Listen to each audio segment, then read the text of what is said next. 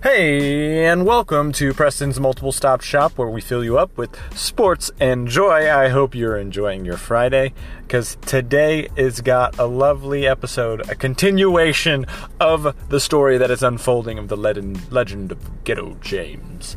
But before that, we must play the ad that will make you mad, because it never changes.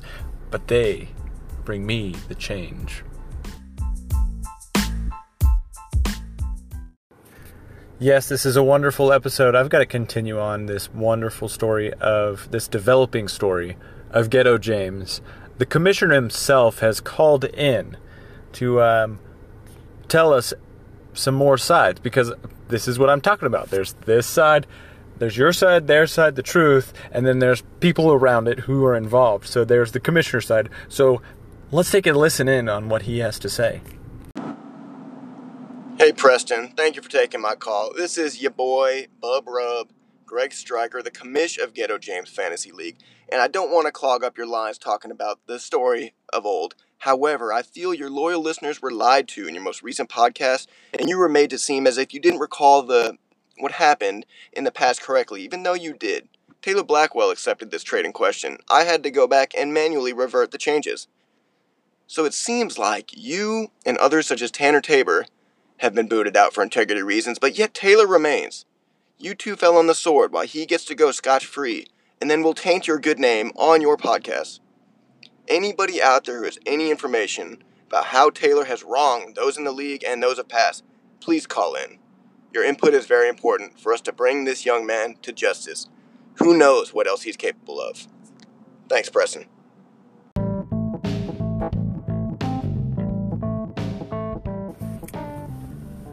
Ah, that's an interesting take we've got here, that um, to clear the air. Once again, looks like every episode I talk about Ghetto James, I eat my words. Because this, that, or another, I've gotten one small detail wrong that is pivotal to the whole story. And uh, I just want to say thank you, because I'm all about the truth. I'm all about being right and, and being on the right path. And I want to say thank you for to Greg calling in. And uh, I've actually got a anonymous source on some dirt from the league that includes Taylor, but also includes the commissioner. Here it is. I'm going to have to read it because it's long.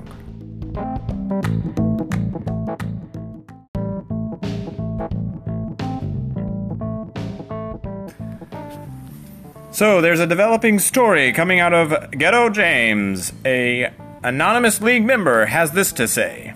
It looked like I was right about Taylor colluding in the fantasy league. However, it wasn't what I initially thought. From what I'm being told, Taylor include actually made an sketchy, collusive trade after an oh and six start to the season. He traded Calvin Johnson and Greg Olsen to the commissioner, Greg, for Mario Manningham, and on October twenty-second at the time three thirty p.m. on the year two thousand nine, the year of our Lord. That is a developing story coming out of Ghetto James.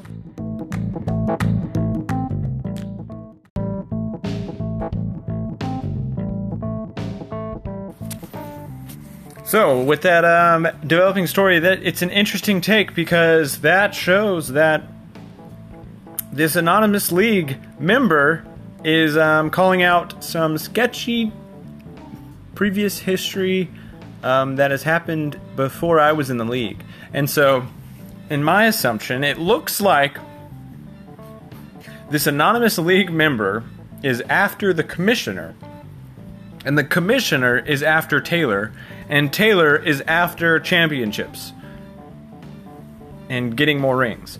And so, to me, um, that's kind of the, the... If you look at the tracks of who's blaming who, um, Commissioner Greg has started an, an investigation over the airwaves um, on any collusive ideas for Taylor, and one came in through a anonymous league member coming for Greg, um, saying he's collusive. Maybe that league member is like, hey, I want the spot of commissioner. Maybe I can take him down.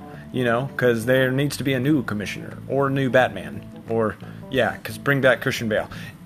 So what I'm saying is this story has been developing for quite some time now, and so what could have happened, and this is where I get in trouble, is what could have happened was Taylor was telling me the story of two thousand nine when he was oh and six and he traded these people. That's a could have. And then when I joined the league in two thousand eleven and or two thousand twelve, I think it was two thousand eleven, I was hitting my wall and I decided to help a friend out, even though he didn't need my help because he's already had three championships. He's already, not three. He's, I think he was at two at the time. And so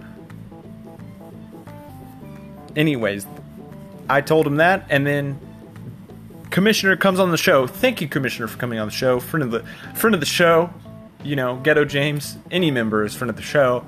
Just call in when you need to.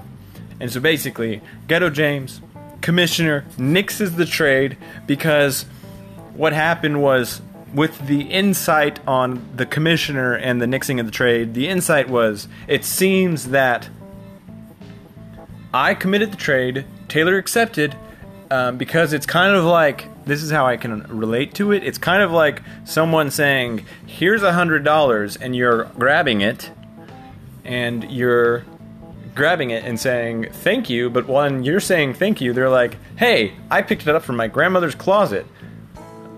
And they're like, what?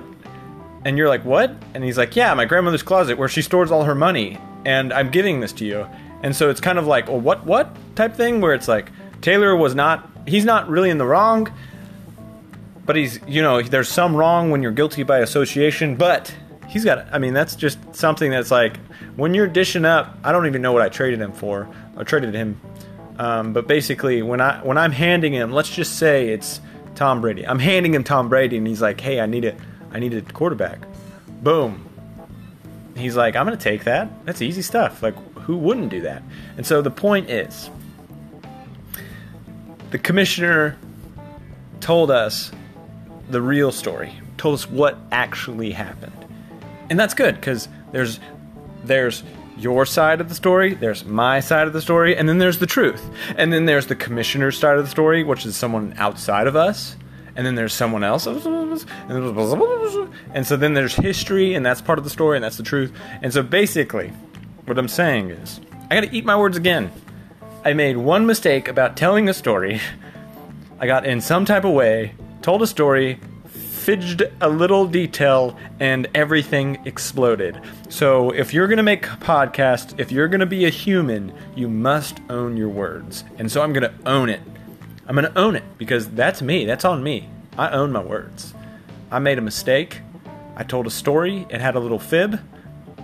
You know, I had to eat my words. They tasted a little like Doctor Pepper and Diablo sauce from Torchies, but I have to eat them. I got to eat my words. I got to own it. And so, like I said earlier, I think um, that the anonymous league member is out to get the Commissioner um, and take his spot and maybe hire a new guy for um, their media. And so, um, because it seems like they have a platform growing and a fan base growing, because on these podcasts I've gotten a little bit more listens, and it's beautiful. And so maybe that Commissioner's out there and, and starting a coup and a... Uh, propaganda via my podcast. Maybe I'm being used, but um, that's why you always got to check your sources, because um, I got an official word, an official statement from the Commissioner after I sent him this source, and I was like, hey, Commissioner, what is this? And he says, hey, here's my statement. Statement from the Commissioner, Commissioner's office. As I suspected, it was on October eleventh when Mister Calvin Johnson suffered a fairly significant knee injury, which caused him to miss the remainder of the season, remainder of the game. I acquired Mister Johnson for the following week, where he would go to miss two weeks with an additional bye week missing. The then the Greg Olsen of two thousand nine was not the man we think of today, He was a member of the Chicago Bears, catching passes from Jay Cutler, and would only acquire six hundred yards that season. Meanwhile, Mister Manningham went on a show for the first half of the season, and he finished with eight hundred yards that season. Most of those yards were finished in the very beginning, like I said. In summary, young Taylor, in despite in desperate need, caused for desperate measures to have victories. He wanted to acquire victories through the trade market, as some would do. He traded an injured Calvin and below-average tight end for a wide receiver on pace for over a hundred times a hundred. Nope, that's too much. A thousand yards and eight touchdowns. The year was two thousand nine! Exclamation point! I had just received my driver's permit. If there were any more questions, I will be happy to answer them when the sun rises. A good night to all, and a good... and to all, a good night. That was coming from the commissioner's office. Um, sta- uh, verbatim, word for word, statement from them. And so it seems, with a little bit of context, that you can see the light of the story. And so basically what I'm trying to say is, if you're finding the truth, you need that context. You need to understand the scenario, the environment in which the deal was done. Because, for instance, Greg Olsen has become a mighty fine tight end. Very consistent. And so we, when we see that name now, we're like, oh yeah, that's a that's a that's a deal, that's a steal. Who's Mario Manningham? Never heard of him after week after two thousand nine. It's like, who is he? You know. And so the point is, in desperate times leads to desperate measures. Greg had a hot hand wide receiver in Mario Manningham. Had a beautiful start, then died off towards the end. This is based on context and looking at the, the season's end. And then Taylor had an injured out for three weeks. That would have been, the three weeks were week six, seven, eight. That's three weeks, and those are crucial weeks for fantasy footballers to turn around their season because um, I believe there's twelve weeks, depending on the year, um, twelve weeks. So you can end six and six and still make the playoffs, I believe. If not, here's another thing I'll have to eat my words on, and I'm okay with it. And so, the point of the story is, be prepared, because that if you're more prepared, you won't eat words, but if you're less prepared, you will eat lots of words. I eat lots of words, and basically, the context of the story seems that this trade is not a collusive trade, in my opinion. And so, if I bring it back to my situation, I did the dealing. I did the collusiveness. I definitely was like, let's, I'm gonna, you know, because when two part, what is a trade? When two parties agree together and they're like, this is fair, right? This is fair.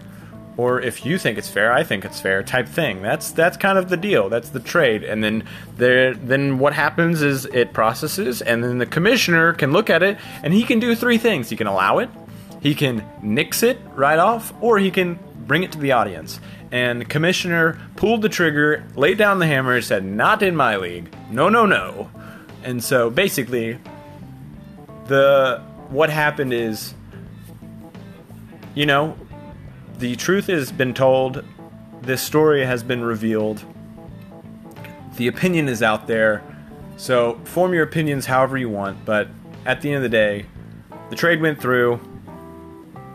Commissioner Greg reverted it. And then this new light is probably to throw dirt at the commissioner so that this person, this anonymous source, can uh, become the commissioner. And that's how I see it. Um, so anyways, when you own your words, when you when you do this stuff, you got to own your words. And that brings me to the next thing. Own your words. Own your stuff. Um, I've got to own a couple things um, other than this, obviously. But Texas State played Texas A and M. Texas A and M was up by twenty-eight, and a friend of the show, Kyle, called, and he's like, dude, Preston, how about that pick? And I said, hey, it was a lofty pick. I had ab- I have very lofty goals and very lofty ideas sometimes, I, and I got to eat my words. I'm going to eat my words tomorrow um, on the show. And basically, uh, he called, and he's like, yeah, you got to eat your words. And so here I am doing that. Texas State ended up losing seven to forty-one. Um Hey, eat him up, cats, though. Eat him up. That's what we do. We eat him up. And so another thing is, when you own your words, when you own your stuff, when you do your thing, you have a stage. You have a platform. You ha- your words, you might not think of it like this, but your words are divine. And your words are uh, part of your being that helps you with your reach and your relevancy. And so I want to shout, I want to sh- shine the light on Michael Jordan.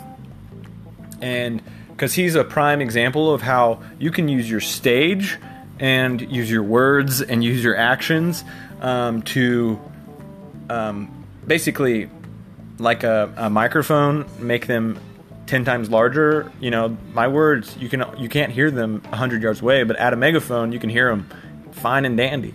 So Michael Jordan found out how to use the megaphone of marketing and and branding and um, advertisement and retail to make his words be known and relevant and and and inspirational.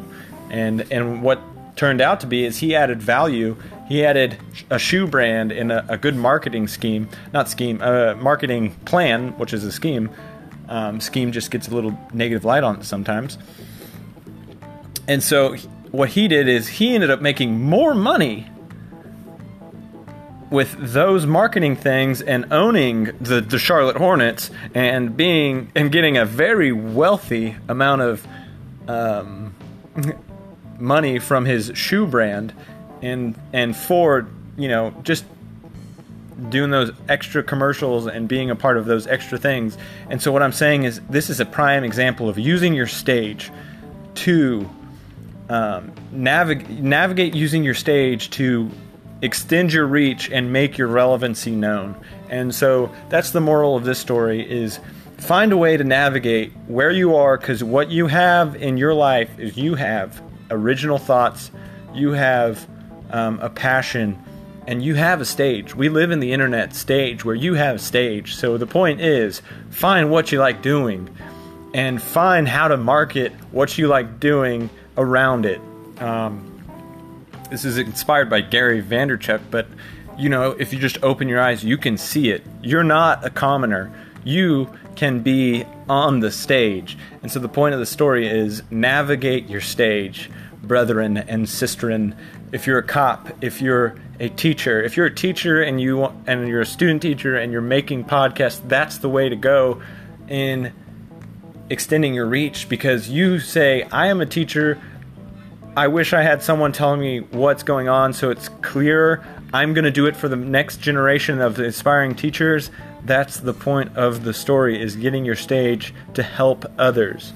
And hopefully, you know, and if you're an athlete, you're already there. You have a brand behind you. Just get your stage knowing and, and add value to your culture, add value to your friends, your family, and the people don't who know you, but you don't know. And so that's the moral of the story. Navigate your stage. Um, and so I gotta, I, this is a beautiful lesson on Friday. I hope you have a wonderful weekend, um, because tomorrow is Saturday. Saturday, oh Saturday, Saturday, I didn't have choir lessons, Bo, so I will stop singing. Saturday, um, I probably will get sued for copyright issues, but that's okay, because I'm doing this for your benefit of joy and your um, life, that you may have life and life abundantly uh, through Christ, hopefully, come to Christ. Um, and so basically what I'm saying is, just love one another and navigate your stage. And um, may God be with you through these days. And uh, may you breathe well. And so, um, see you tomorrow. Peace.